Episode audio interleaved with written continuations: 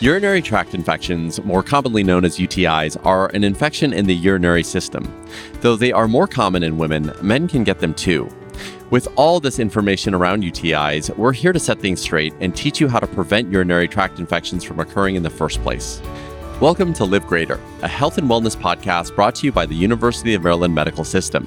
We put knowledge and care within reach so you have everything you need to live your life to the fullest. My name is Prakash Chandran, and our guest today is Dr. Scott Berger. He's the Chief Medical Officer for University of Maryland Urgent Care. Dr. Berger, thank you so much for joining us today. We truly appreciate your time.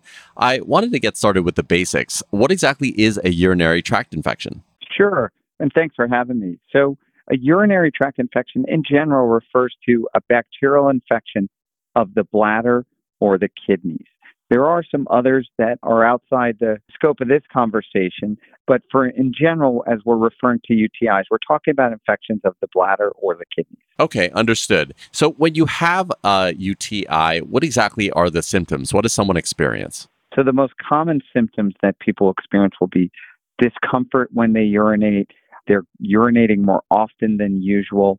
They're rushing. They when they have to go, they got to go really fast sometimes there's not as much that comes out, so they go and then they feel like they need to go 10 minutes later.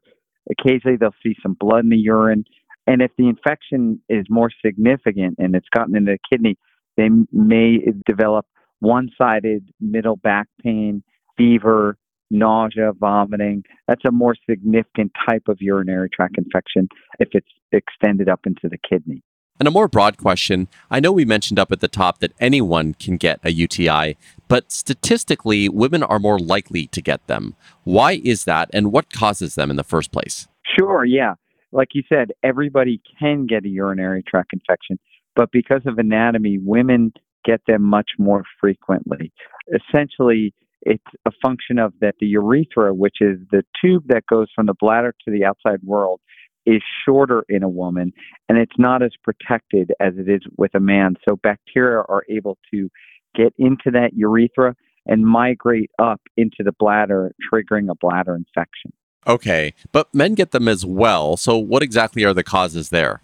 For men, it generally is a function of age that as men get older, the prostate, which is an organ that wraps around the urethra, enlarges, and as it does, it obstructs the outflow of urine and can lead to some bacterial contamination and backup, and men will get a urinary tract infection.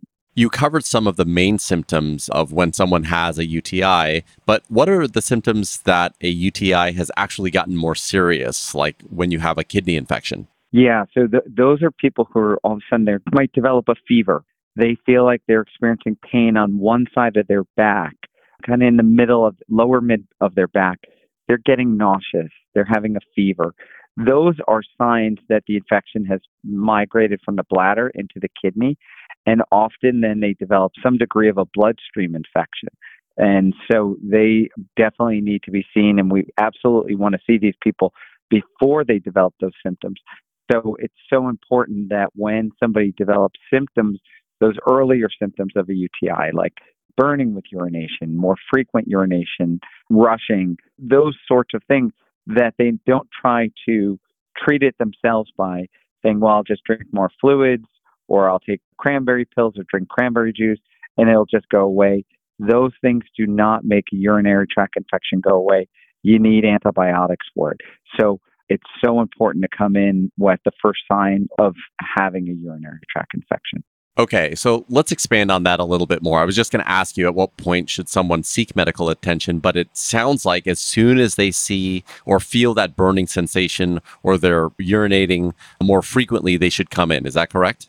Yeah, they you don't have to go in in the middle of the night if this sort of thing happens where you're starting to have those more mild symptoms, but definitely you want to be seen the next day either through your primary care doctor, a telemedicine visit, an urgent care clinic like University of Maryland Urgent Care that's open seven days a week. You know, all those different venues are capable of doing diagnostic testing and and or sending in treatments that people need. So you mentioned antibiotics. Is this the primary way that UTIs are treated? Yes, that is the primary mechanism because it's primarily a bacterial infection. So we absolutely need to treat it with an antibiotic. Okay, and you also touched upon what I think is a myth here, but a lot of people, including my wife, think that cranberry juice can help with a UTI or even prevent one. And you're saying that there is no truth to that. Is that correct? That's right. There was some thought that by drinking cranberry juice, you changed the pH or the acid base balance of the urine and could prevent a urinary tract infection. That's actually been disproven now definitively. So not only will cranberry juice not prevent somebody from getting a UTI, but it certainly won't, and it certainly won't cure somebody who has one already. So you've got to get those antibiotics on board. Now, with regards to antibiotics, I know this is something that my wife went through.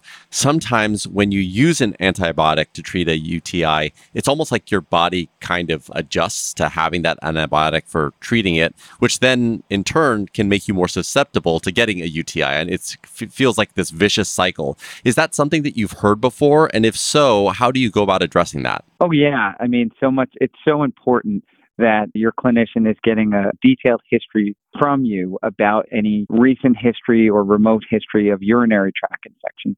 And in scenarios like that, there's a number of different antibiotics that we can use that have different properties and different ways that they attack the bacteria. So we can use different ones than, say, somebody was on recently. We also can send off what's called a urine culture, and that's a test that goes to a laboratory and it takes about two or three days to come back where they attempt to grow the bacteria and they check to see what antibiotics are effective in killing the bacteria.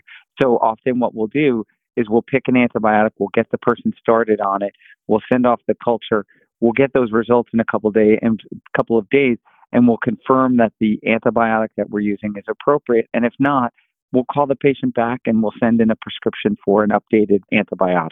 Yeah. So the takeaway there is if you go in with a UTI, it is critical to share your history around having UTIs with your primary care physician or whoever you're talking to. Is that correct? 100%. Yeah. It's always so important. You can never share too much with your doctor about your health history. We want to know as much as possible from you about what's happened in the past.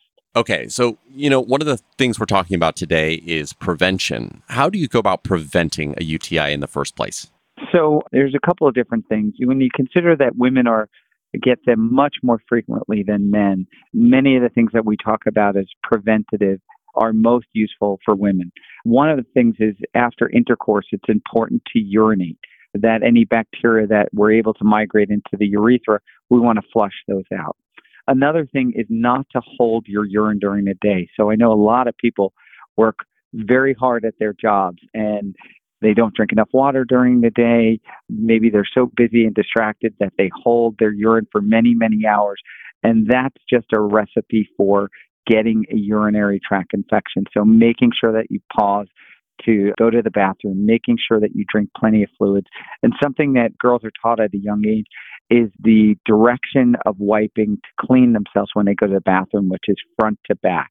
You always want to go front to back those are probably the most important preventative things that people can do to try to prevent getting a urinary tract infection. Okay, so beyond those measures, are there any last tips that you can share with our listeners before we close here? I think the most critical thing is when you recognize a symptom that is abnormal to make sure you're getting that treatment right away because what we really want to do is we want to make sure that we're addressing it when it's a simple infection like a bladder infection before it becomes a kidney infection, which becomes much more complicated. People feel much sicker with that. They often require hospitalization, and we really just want to cut this off at the pass and make sure we treat it quickly and efficiently. So, making sure people get treated, that's the most important thing. Well, that is wonderful advice. Thank you so much for your time and for joining us today, Dr. Berger. I appreciate it. That was Dr. Scott Berger, Chief Medical Officer for University of Maryland Urgent Care. You can find shows just like this one at umms.org slash podcast. Thank you for listening to Live Greater, a health and wellness podcast brought to you by the University of Maryland Medical System. We look forward to you joining us again.